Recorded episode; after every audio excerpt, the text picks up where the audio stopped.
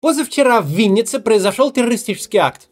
По центру города, находящегося далеко от линии фронта, где нет никаких военных объектов, был нанесен ракетный удар. Погибли 23 человека, в том числе трое детей. Десятки человек пострадали. На момент записи видео 8 остаются пропавшими без вести. Ответственность за теракт уже взяло на себя Министерство обороны Российской Федерации. Говорят, якобы били по концерт, концертному залу какому-то, где вроде как говорят совещание какое-то проходило военное. Середине пятого месяца войны пора бы уже понять, наша страна не принесла на украинскую землю ничего, кроме разрушений и смерти. Это относится и к западу Украины, куда летят ракеты, и к востоку страны, тому самому Донбассу, где сейчас идут кровопролитные бои. Впрочем, ничего другого нынешний российский режим принести и не мог. Он и в нашей-то стране не может добиться нормальной жизни для россиян в российских городах, например, нормальные туалеты в школах оборудовать.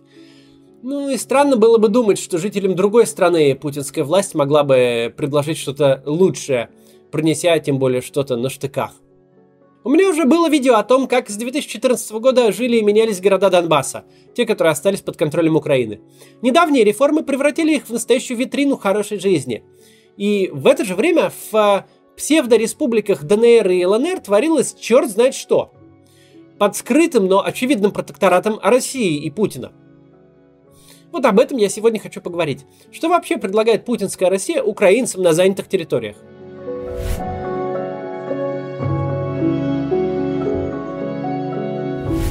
В 2014 году, после успешной аннексии Крыма, Владимир Путин затеял э, бессмысленные кровавые игрища на Донбассе. Захват Крыма был абсолютно незаконным, но хотя бы логически понятным действием. Вот кусок Украины, Россия отжимает его у Украины и быстренько присоединяет к себе.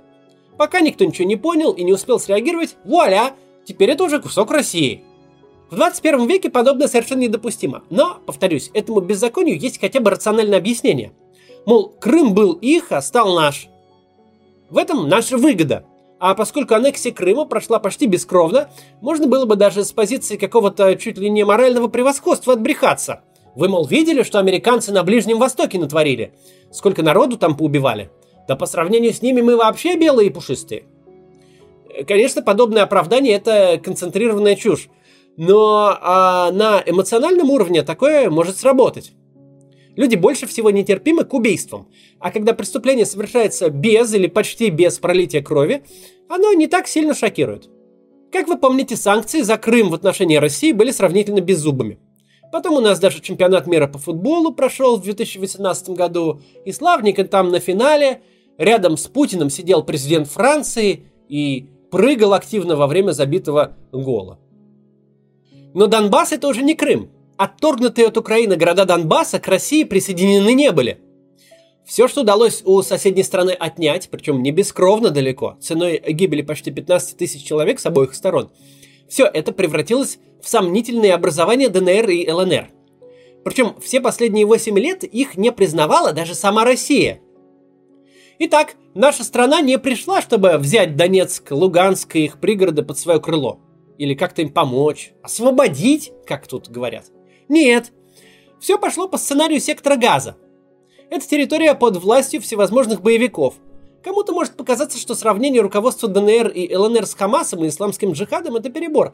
Однако, если убрать налет религиозного фанатизма, то обе эти народные республики – чисто собратья сектора газа. Только вместо ближневосточных шахидов на Донбассе завелись Бес, Бэтмен, Батя, Моторола, Гиви и примкнувший к ним Мозговой. Это фамилия просто. По прозвищу Русский Че Гевара. Странный вы народ блатные. Как собаки-жучки, ни имени, ни роду, одни кликухи поганые. И постсоветские города, благодаря этим странным личностям, превратились даже не в подобие Дикого Запада, а вот именно что в Дикий Восток, где жить попросту невозможно. Причем касается это невозможно не только миллионов местных жителей, которым привалило все это счастье, но и самих руководителей народных республик. Возьмем так называемую Луганскую народную республику – Первый глава ЛНР, а затем ее премьер-министр Геннадий Цыпкалов арестован, а затем найден повешенным в камере. На теле обнаружены следы побоев. Второй глава ЛНР, Валерий Болотов, вступил в конфликт со своим товарищем Игорем Плотницким, обвинил его в том, что тот физически устраняет своих соратников и луганских полевых командиров. После этого Валерий Болотов сам скоропостижно скончался в возрасте 46 лет. Его жена говорит, что он был отравлен. Третий глава ЛНР, тот самый Игорь Плотницкий, чудом остался жив, получив тяжелые ранения в результате взрыва фугаса, заложенного по дороге следования его кортежа. В 2017 году Плотницкий попытался отправить в отставку своего тезку, министра внутренних дел ЛНР Игоря Корнета. Но тот покидать пост отказался, устроил государственный переворот, если можно это так назвать, в, этой странной, в этом странном месте. Ну и, в общем, отправил он куда подальше самого Плотницкого – Корнет возглавляет МВД до сих пор, а преемником Игоря Плотницкого стал член Единой России Леонид Пасечник, с которым пока вроде бы ничего не случилось. Ресурсы 21 века – это люди и технологии. Чтобы препятствовать оттоку IT-специалистов, правительство вводит беспрецедентные меры поддержки для российских IT-компаний. Льготные кредиты, отсрочку от армии, освобождение от налогов – Неважно, остались вы в России или уехали, профессия в IT позволит вам найти работу в любом уголке мира. Одно из самых перспективных направлений в IT – это разработка мобильных приложений. Мы всеми пользуемся. Чтобы договориться о встрече, доехать вечером домой, заказать еду. Даже этот ролик многие из вас смотрят через приложение YouTube. Приложения так нужны компаниям, что специалистов, которые умеют их делать, не хватает. Мобильным разработчикам стать несложно – есть способ создавать предложения не программируя. Это zero coding. Может, вы слышали о конструкторах сайтов, вроде Tilda или Wix? Это то же самое, только для приложений. Научиться zero кодить можно за несколько недель в университете zero кодинга. Даже если вы ничего не знаете про IT, через пару месяцев вы сможете создавать приложение на заказ и перспективе выйдете на неплохой доход от 200 тысяч рублей в России или от 30 долларов в час на зарубежных биржах. Университет Zero Coding приглашает на бесплатный вебинар для всех, кто хочет освоить новую IT-профессию и научиться Zero кодить. Эксперты расскажут о необходимых инструментах и ошибках фрилансеров, работающих с иностранными заказчиками в условиях санкций, расскажут, как искать работу в России и на фриланс-биржах, как принимать деньги от иностранных заказчиков и как оплачивать иностранные сервисы из России в текущей ситуации. Если вы ждали знака, чтобы сменить профессию или запустить стартап, то это он. Zero кодить пока умеет единицы, и у вас отличный шанс запрыгнуть в первый вагон. Регистрируйтесь на бесплатный вебинар по Zero кодингу, ссылка будет в описании. Посмотрим на так называемую Донецкую Народную Республику. Первый глава ДНР Александр Захарченко погиб в результате взрыва в кафе «Сепар». «Сепар» от слова «сепаратист». Его преемник Дмитрий Трапезников продержался на посту ИО главы Народной Республики несколько дней, после чего поехал возглавлять российский город Элиста. Элистинцы оказались, мягко говоря, не в восторге. На улице 100-тысячной столицы Калмыкии вышли тысячи горожан. Это как если бы в Москве вышли бы по полмиллиона протестующих. С должности Трапезникова недавно сняли – ну, как говорится, спасибо, что живой. Ныне ДНР руководит Денис Пушилин, в прошлом видный функционер финансовой пирамиды МММ, а ныне член партии «Единая Россия». Трагичной оказалась судьба донбасских полевых командиров. Бэтмен и пятеро его товарищей были убиты в результате боестолкновения. Но не с вооруженными силами Украины, а с народной милицией ЛНР. Согласно пресс-релизу прокуратуры ЛНР, Бэтмен оказал сопротивление при аресте, а Арестовать его должны были по подозрению в вымогательствах, разбойных нападениях и пытках мирных жителей Луганщины. Вместе с Бэтменом по этому уголовному делу проходили Дак, Чечен, Луиш, Янок, Хохол, Суббота, Зема, Таблетка, Фобос, Омега и Маньяк. Тут в защиту покойного Бэтмена выступил Батя, последовательный критик главы ЛНР Игоря Полотницкого. Хотелось бы спросить у самой России, до каких пор какие-то плотницкие, жиды непонятные будут нас обворовывать? Насчет слова «жиды» не удивляйтесь. И Батя, и Александр Захарченко, и Игорь Стрелков-Гиркин, и еще многие борцы против украинского нацизма по совместительству борются еще и против мирового сионизма.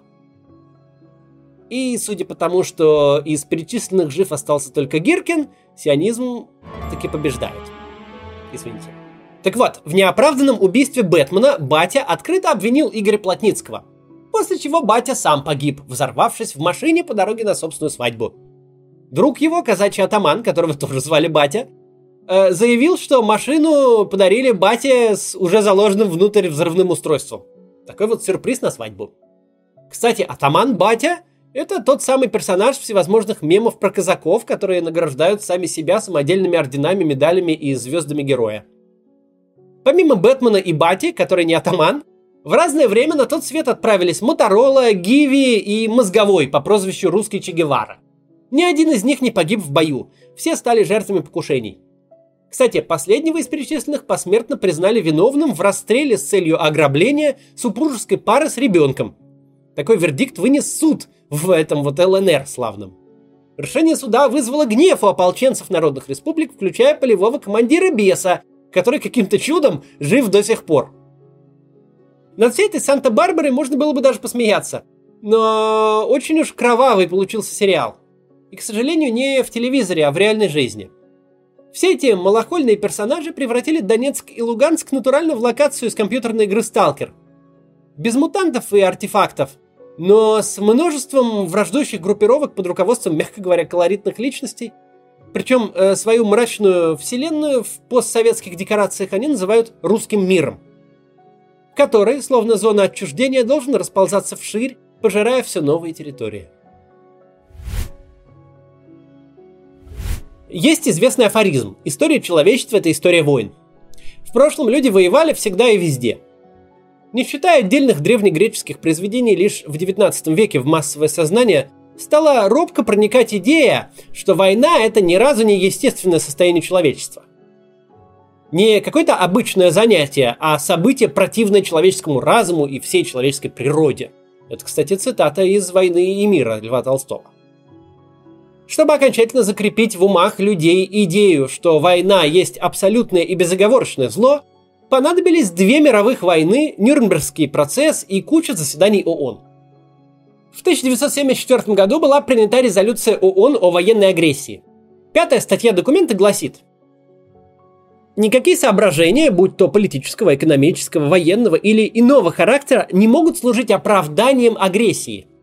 Агрессивная война является преступлением, Никакое территориальное приобретение или особая выгода, полученная в результате агрессии, не являются и не могут быть признаны законными. Резолюция ООН, конечно, сама по себе не способна останавливать войны, чему есть масса примеров. Но цель этих слов другая – дать четкий сигнал, сменилась эпоха, изменилась сама система ценностей, Великие цари, блистательные императоры и могущественные султаны со всеми своими грандиозными завоеваниями останутся в учебниках истории.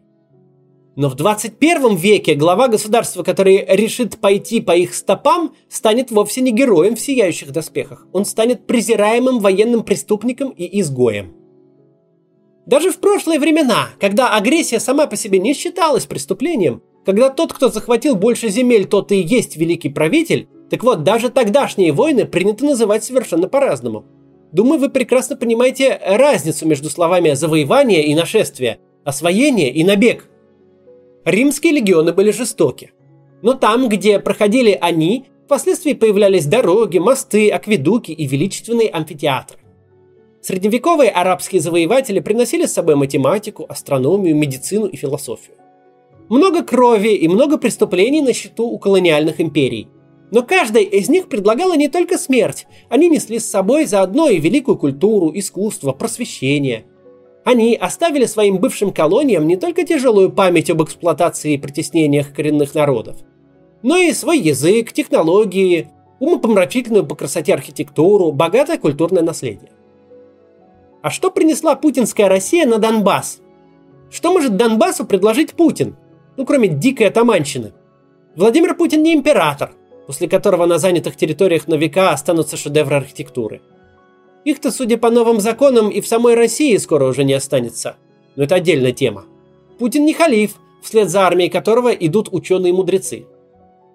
За 8 лет, а раз уж отторгли у Украины часть Донбасса, что, конечно, вообще-то было беззаконием и государственным разбоем, но раз уж сделали это, так можно было превратить захваченные земли в настоящую витрину русского мира. Можно было вкачать в них денежные и интеллектуальные ресурсы, установить закон и порядок. Не перекрашивать на субботниках лавочки, а радикально улучшить городскую среду. Вообще-то все это нужно и в российских городах делать. Но в Донецке и Луганске это можно было сделать, чтобы ну просто попытаться доказать, что с Россией действительно лучше живется. Но из Донбасса сделали площадку непрерывных бандитских разборок. Зону из компьютерной игры «Сталкер». Последние 8 лет показали, ДНР и ЛНР никогда не станут Россией, зато сама Россия превращается в ЛДНР. В 2014 году Путин зачем-то полез на Донбасс. Он никого ни от кого не спасал, не дал никому лучшей жизни. Кого-то насильно, кого-то пустыми обещаниями. Миллионы людей он сделал заложниками аферистов, боевиков, которым просто скучно жить мирно. Во время перемирия они активно убивали друг друга. Восемь лет миллионы донбассцев существовали без прав, без своего государства. И без Украины, откуда их выдернули, и без России, в которую их включать не стали. Они существовали с мутными вооруженными людьми, которые могли докопаться на улице просто за то, что «а чё ты одет не как мужик?».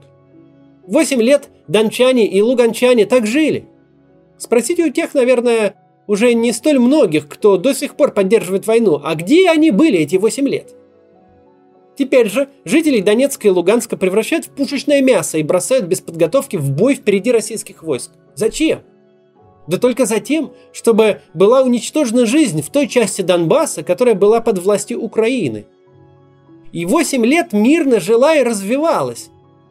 Как могли бы жить и развиваться Донецк и Луганск, если бы их не трогали?